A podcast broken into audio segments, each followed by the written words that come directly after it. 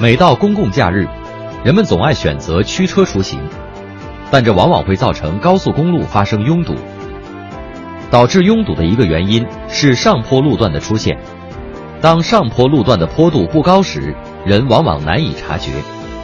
这时，如果仍然以平地的驾驶方式行车的话，则会造成车速降低。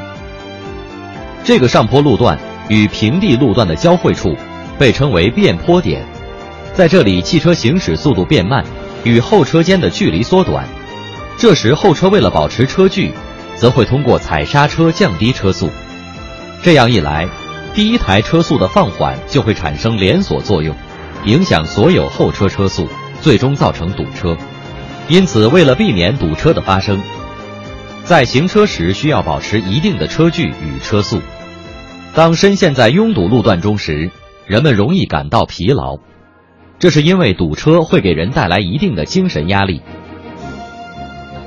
另外，如果长时间在拥堵路段驾车，驾驶员不得不长时间保持同样的姿势，这样的姿势会让人背部的肌肉与关节变得僵硬。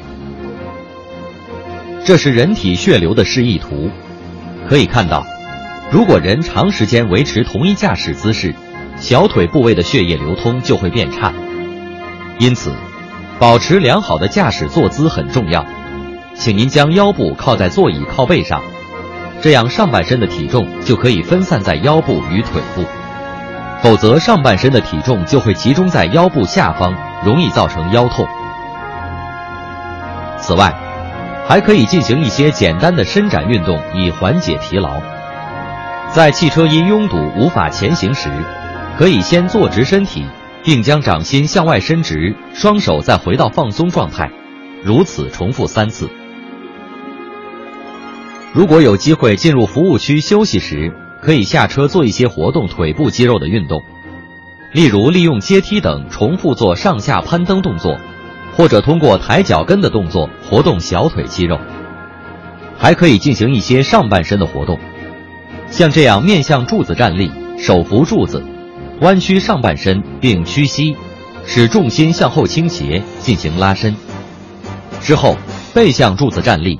双手扶住柱子，并放置于头部位置，在屈膝的同时，将重心向前倾斜进行拉伸。